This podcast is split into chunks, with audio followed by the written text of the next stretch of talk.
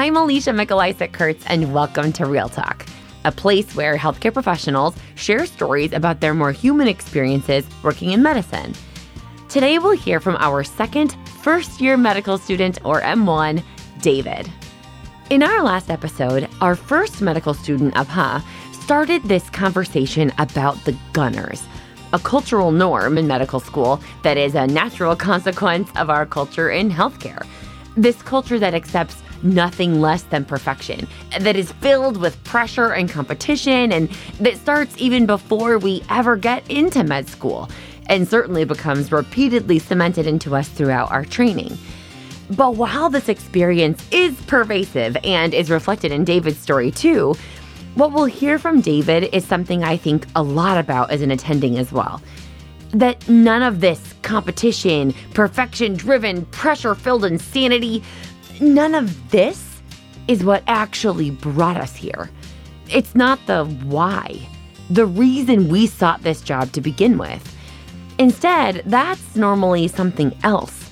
And sure, it may include an interest in science or human physiology or anatomy, but most people who want to become a doctor are driven by a deep desire to serve others, to heal, to help.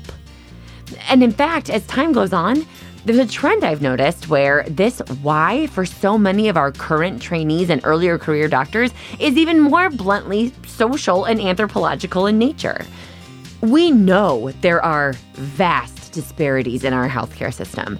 It's unfair and unequal for people of color, the poor, immigrants or those who don't speak English, uh, people who use drugs, and other groups too. And while medicine has traditionally been a place where this discrimination runs deep but is unspoken, or at least largely unaddressed, now you have this newer generation who has come here with a new why. They specifically went to med school in part to fix it, to change the way healthcare is delivered, to take on these disparities and demand better preparation and tools to care for these historically underserved populations. They're here to inspire us all to do better. This is David's story. When I first entered medical school, I didn't really know what to expect. From the beginning, I guess I hoped to feel like I was being trained to be a doctor. Big surprise, right? But I mean, more like a healer to talk to patients, listen to, and address their concerns. Essentially, to learn what it looks like to treat, handhold, or bandage, and just apply myself in doing my best to improve health in the context of social determinants or psychosocial and genetic factors, all of which may be complicating a patient's situation. Having made medicine out to be this patient centered, altruistic care for all, I was surprised to find that book education really leaves much to be desired in terms of representation. First year medical students have little to no role on the medical team, and our exposure to patients in healthcare is often limited to books and PowerPoints. Throughout the year, I often felt distant from all the reasons I had held on to when I first entered medicine. My path to medical school was a circuitous one. I initially had no intention of going into medicine, or even studying science at all. Having been raised in a family of business people, I'd applied to undergrad as an intended business major before eventually getting degrees in economics and biology. I had spent my summer working in sales, marketing, and management, but somewhere along the way, I felt like a cog in a wheel. Like I lacked purpose in a field I defaulted to because my family was involved in it. A field broad enough to where I could figure out what I wanted to make of it later in life. But I guess I'd hoped to find direction now and I couldn't disregard that bitter, empty feeling that my business experiences had left with me. For years, I'd watched my grandma Rita, a most jubilant and self-effacing woman who had spent her life helping others. A true person for others as I see it. If not caring for each of the nine kids she birthed over nine years, she'd be spending her time volunteering. I'd grown up experiencing her compassion as she loaded her gray blue Toyota Corolla almost every morning with food donations from local restaurants and supermarkets, and then delivered them to homeless shelters, churches, elderly homes, basically wherever she could find. and she'd spend all day listening and laughing to whoever would talk. My grandma Rita showed me a reality in which the world was her kin. She restored order to our world by feeding the hungry and just listening to whoever had something to say. I sought to follow in my grandma Rita's example in pursuing a field where I might bring her compassion and service into the workplace. And I came upon medicine. I wanted to use my talents to help other people, not just maximize profits. But a decision to pursue medicine is not an easy one to make. I remember the doubt of hearing families say, we don't really do that. And it's okay not to like your job because I mean, who really likes their job anyway? Oh, and don't get me started on the treason of having to go $300,000 in debt. Or how I'm giving up the freedom of the best years of my life to go through training only to start a job in my 30s. As neither of my parents had graduated from a four year university, a career in medicine was foreign to me. Nobody close to me was familiar with the process or could guide my decision. But after graduating college, I found a job as a medical scribe to get a better idea of what medicine looks like. And as I was quickly sold, inspired by the conviction and dedication of doctors around me, I knew I wanted medicine. And I knew I wanted it because it was my own agency that brought me to medicine. I knew I was making this decision for me and not to satisfy the pressure of friends or family. So now that I've finished my first year of medical school, looking back, I was given somewhat of a reality check. Having been an economics major, I'd been fortunate enough to have avoided much of the toxic pre medical culture of competition and attributing self worth to your grades. Or I guess more aptly, it's a culture based on getting higher grades than the next person. But given that most medical schools have pass fail classes, I'd imagined collaboration would come easy. Yet at the start of medical school, I was quickly reminded what competition looked like. I remember after the first exam, much of our class was de stressing together at our classmate's house when our exam scores were released online. And suddenly, in every corner of the house, I'd heard the question, How'd you do on the test? How'd you do on the test? Followed by, Oh, really? I got a whatever score. And in my attempt to avoid this culture, I determined that I would not share my scores and wouldn't let my classmates define me by them.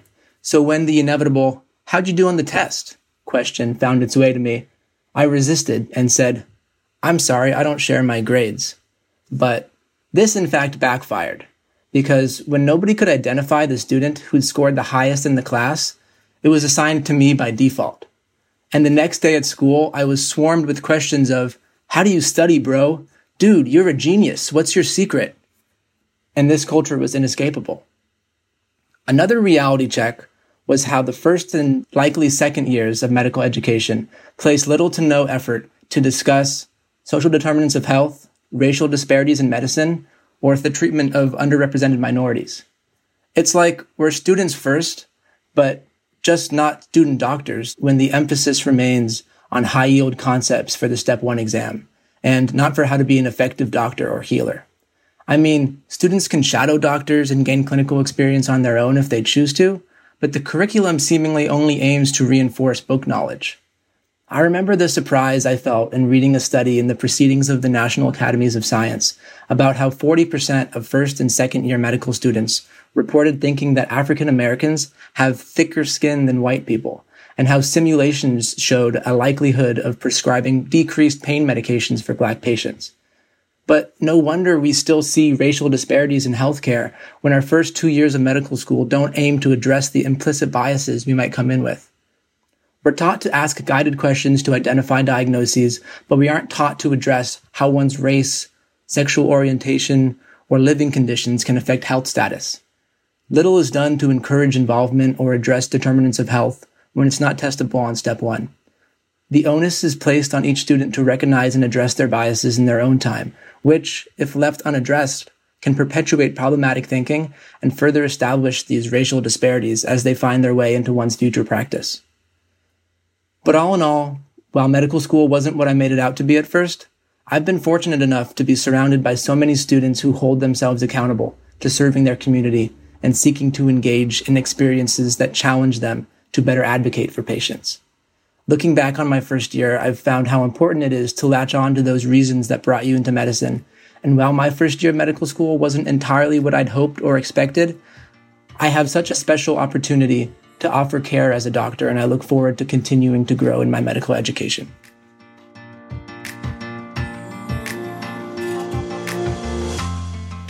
David's story raises a challenge for anybody working with students and trainees, and frankly, for any of us who trained without something like this. But it calls for an intentional restructuring of our curriculum to include and to focus on the social determinants of health that it turns out are equally, if not more important in people's long term physical wellness than a lot of the random microbiome that we were forced to memorize and then, if you're like me, promptly forgot. We must take a beat and consider the actual culture that we're creating in our med schools. What behaviors are we rewarding and celebrating? What lessons require in person attendance instead of online lecture review? How are we ensuring things like the ability to identify rashes on patients with darker skin, or how to recognize our implicit bias so we can own them and check ourselves to not unintentionally offer subpar care to certain populations? bringing medicine around from its thorny past to a place where we refocus on what brought us here is not going to be an easy process, and it must be addressed at every level in our field. Yes, in hospitals and with our administrations, but also with trainees and our students. So, if you're in a position to demand this kind of change, or better yet, to lead this kind of change, then what's stopping you? And if you're not, what can you do to encourage this more human centered approach in your own practice or with your own group? Thank you to David for sharing his story with us, to the team at Vituity for their support of this podcast, to Marco Gonzalez, our sound engineer, and of course, to all of you for listening. I'm Alicia, and this is Real Talk.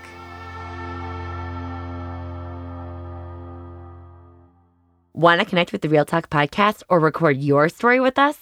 Head to www.vituity.com forward slash real talk for more information or email us at realtalk at V-I-T-U-I-T-Y dot com.